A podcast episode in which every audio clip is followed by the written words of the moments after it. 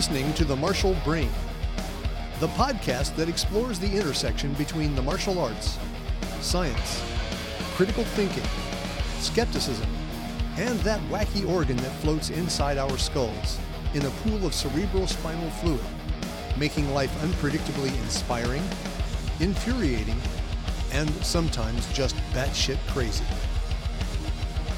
I'm Jeff Westfall for The Martial Brain.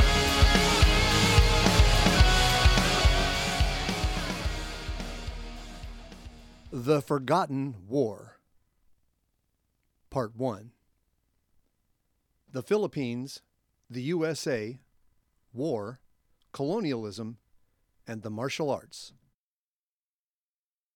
Among the martial arts to which I've dedicated a large part of my life are the Filipino martial arts.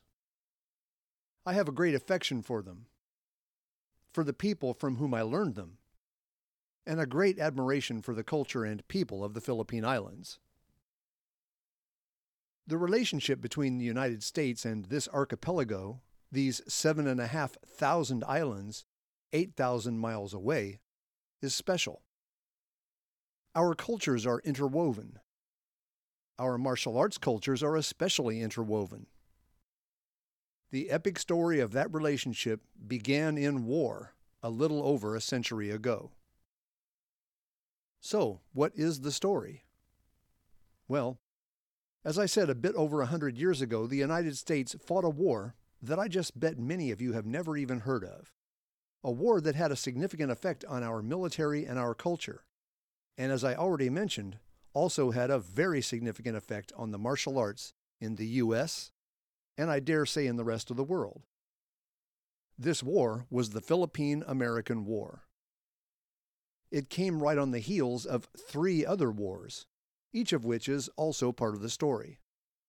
So, to properly tell this story, I need to tell you a bit about these other wars. In the 1890s, the United States was finally fully recovered from the Civil War and was a growing industrial and military power, comparable to many of the great European powers. One thing that America lacked, though, that many of the great powers had, was an overseas empire, and calls for the USA to gain one were growing louder by the day. There was resistance to empire as well, though.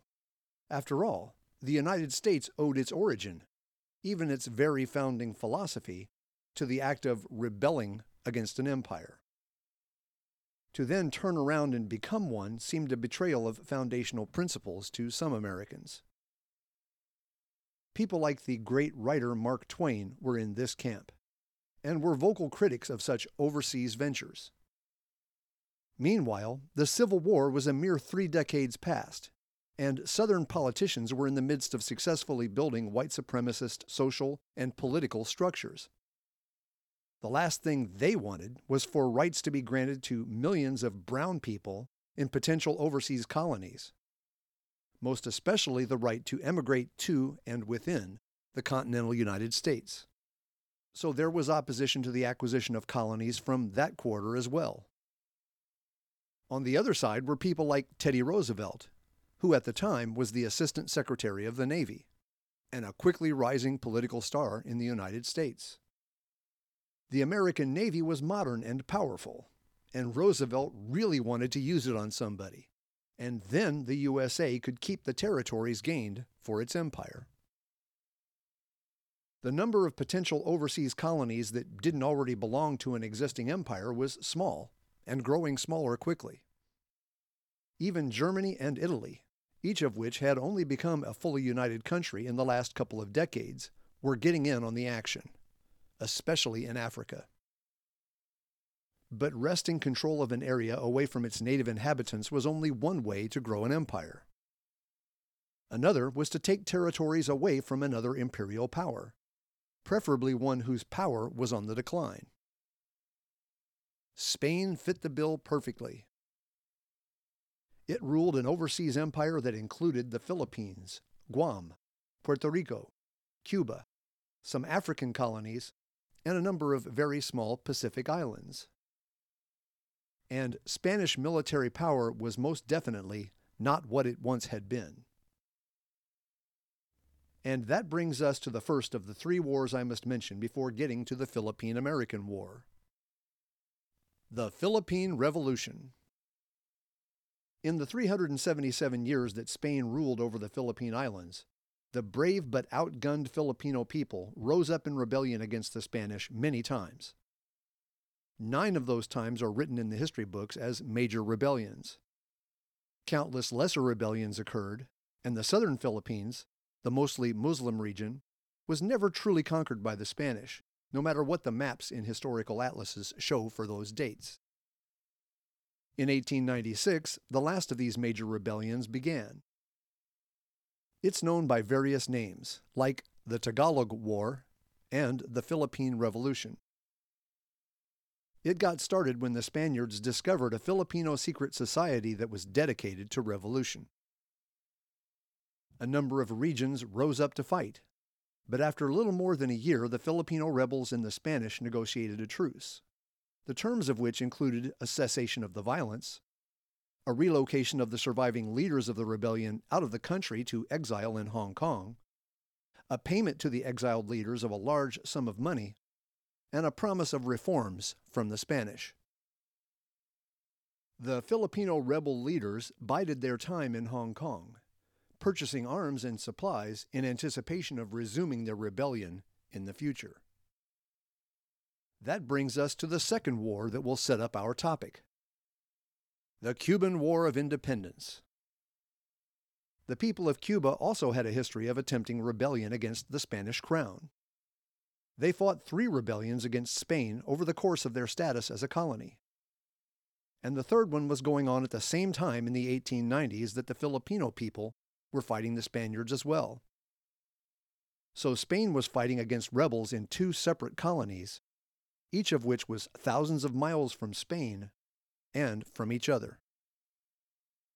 Now, to the people and most of the government of the United States, the Filipino rebellion on the other side of the planet was of little consequence, far removed, as it was, from their typical sphere of awareness. Cuba, on the other hand, was only 90 miles away from the United States. Centuries of lucrative trade relations, both legal and illegal between them, made American commerce very aware of the rich resources in Cuba. When Cubans rose up in rebellion against the Spaniards, many Americans were sympathetic to their cause. American newspapers covered the story in detail, being sure to play up any Spanish atrocities, and there were more than a few, while downplaying those committed by Cuban fighters.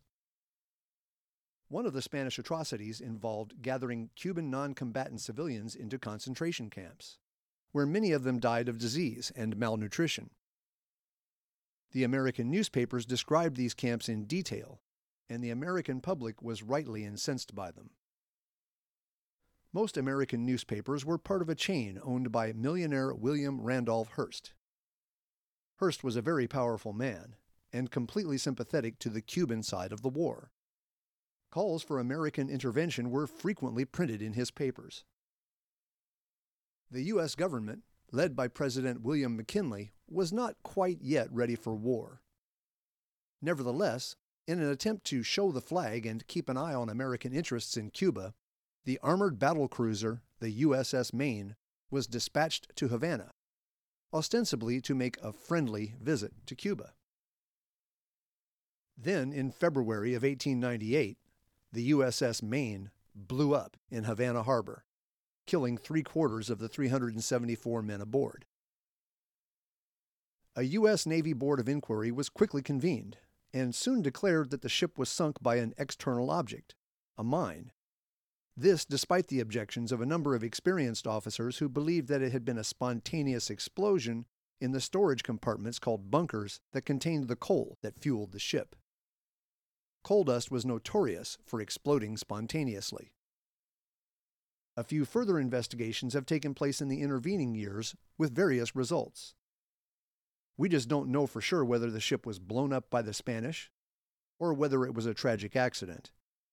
It certainly was not in the interest of Spain to blow up an American naval vessel, but humans don't always do logical things.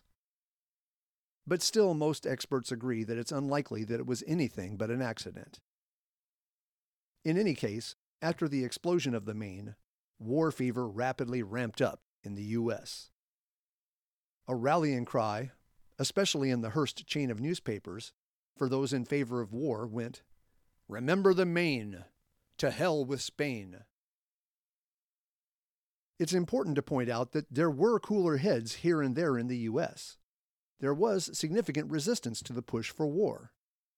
Much of the American business community, having just survived a serious depression, was worried that war would threaten economic stability. But the sinking of the USS Maine was the straw that broke the camel's back. It was only a matter of time before William Randolph Hearst's newspapers fired up the uneducated masses to a sufficient fever pitch that political pressure for war was impossible for the government to resist. In April of 1898, a joint U.S. congressional resolution demanding that Spain remove its troops from Cuba and authorizing President McKinley to use military force to remove them was passed. The next day, the United States and Spain mutually declared war on each other. And that brings us to the third and last of the three wars necessary to understand to understand the Philippine American War. The Spanish American War. And I will tell you about it next time. Anyway, that's what I think but I could be wrong. Let me know what you think, and check out old episodes of the Martial Brain podcast at my website, rpmartialarts.com. I'm Jeff Westfall for the Martial Brain.